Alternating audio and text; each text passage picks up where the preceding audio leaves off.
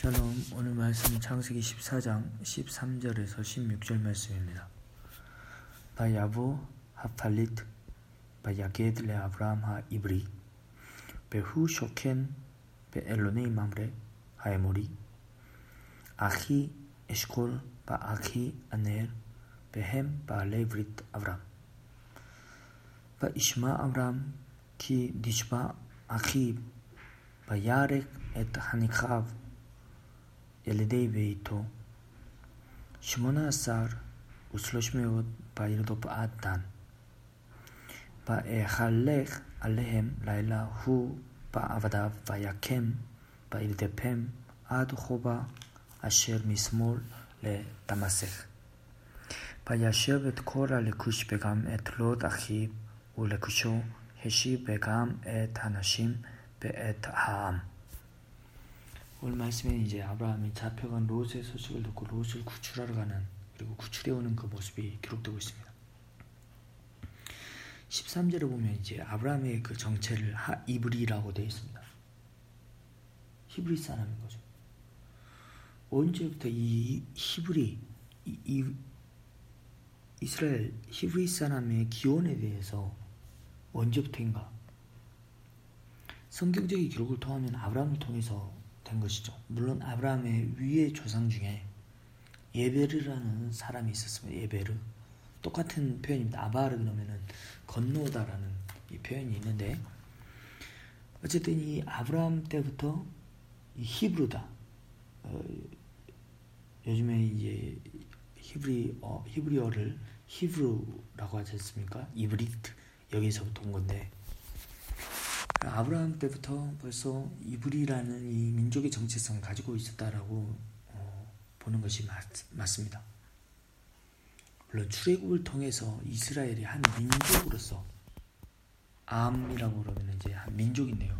한 가족의 공동체를 벗어나서 민족의 공동체를 이룬 것은 출애굽을 통해서지만 이 이브리라는 이 정체성 왜냐하면 이것은 이 뒤에 나오는 마무레는 마무레라는 게 사람이 곧 지명이긴 한데 사람으로 나오죠. 아, 에모리 그 당시 가나안 사람이 살던 에모리 아말렉 사람 아말렉키 이렇게 표현이 되는데 끝에 유드가 붙으면 민족을 의미합니다. 그 족속을 이브리 이브리 족속이 된 거죠.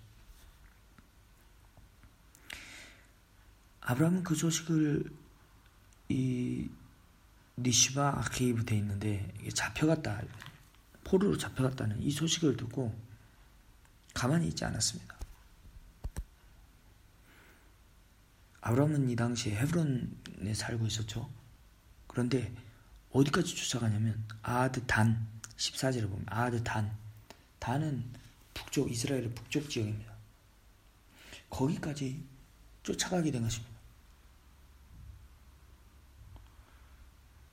가장 북쪽 경계죠. 그런데 거기를 넘어서서 15절에 보면은 레 다메색 이렇게 있죠. 코바라는 곳인데 다메색 왼쪽에 있는 코바 지금 다메색은 시리아의 수도 아닙니까? 아무튼 그곳까지 쫓아서 올라가는 아브라함의 모습을 보게 됩니다. 그리고 16절에 보면 이제 롯도 데려오고 다시 그 소유물도 찾아오고 포로됐던 사람들도 여자들도 모든 것들을 되찾아오는 아브라함의 모습을 보게 됩니다. 근데 이 아브라함뿐만 아니라 14절에 보면은 חניכיו ילידי ביתו라고 되어 있습니다. חניך 그러면은 train 잘 훈련된 것을 의미합니다.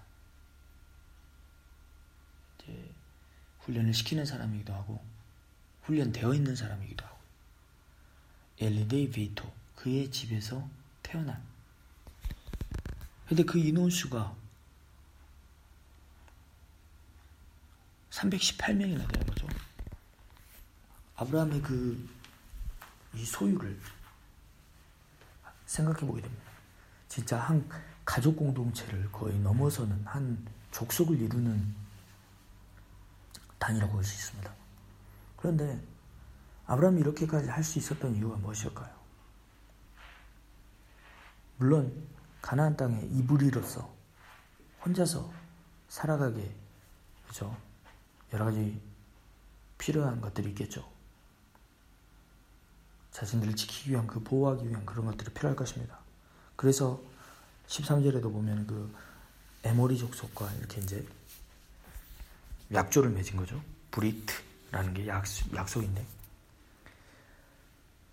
저는 오늘 말씀을 통해서 평소에 그 준비됨에 대해서 보게 됩니다.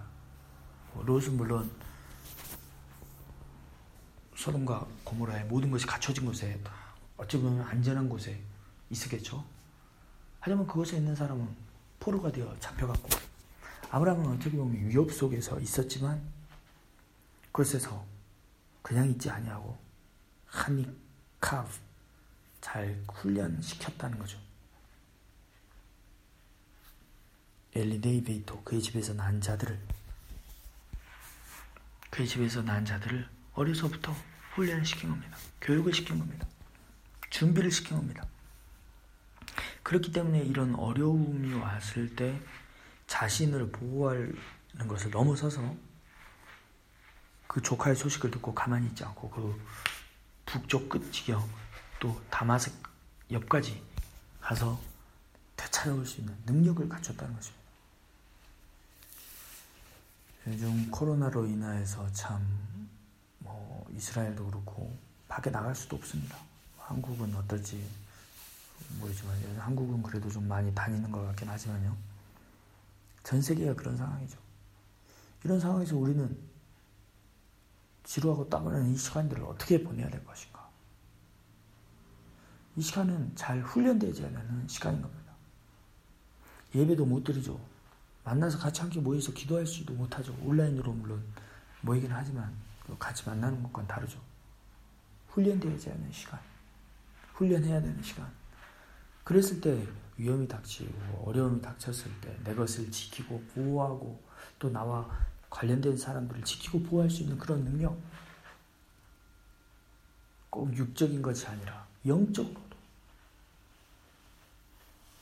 나를 지켜주는 것 같은 소돔과 고모라 같은 그 안전한 곳에 빠져서 그냥 그렇게 살아가는 게 아니라 홀로 있어도 그래서 잘 훈련된 간익 잘 훈련된 사람을 하나님은 사용하시는 것을 오늘 말씀을 통해 깨닫게 됩니다. 오늘도 내가 있는 그 자리가 그냥 시간을 허비하고 그런 자리가 아니라 또 지금 막상 선교 사역을 할 수도 없지 않습니까?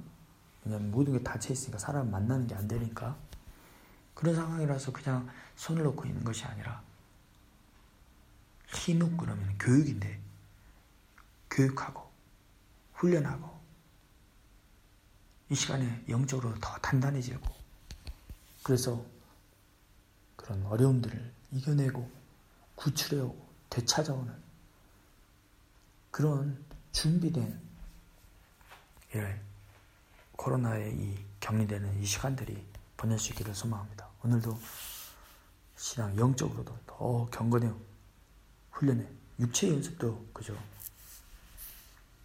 몸을 탄탄하게 하는데 영적인 것도 더 경건해 훈련에 힘쓰는 저 여러분이 되기를 축복합니다.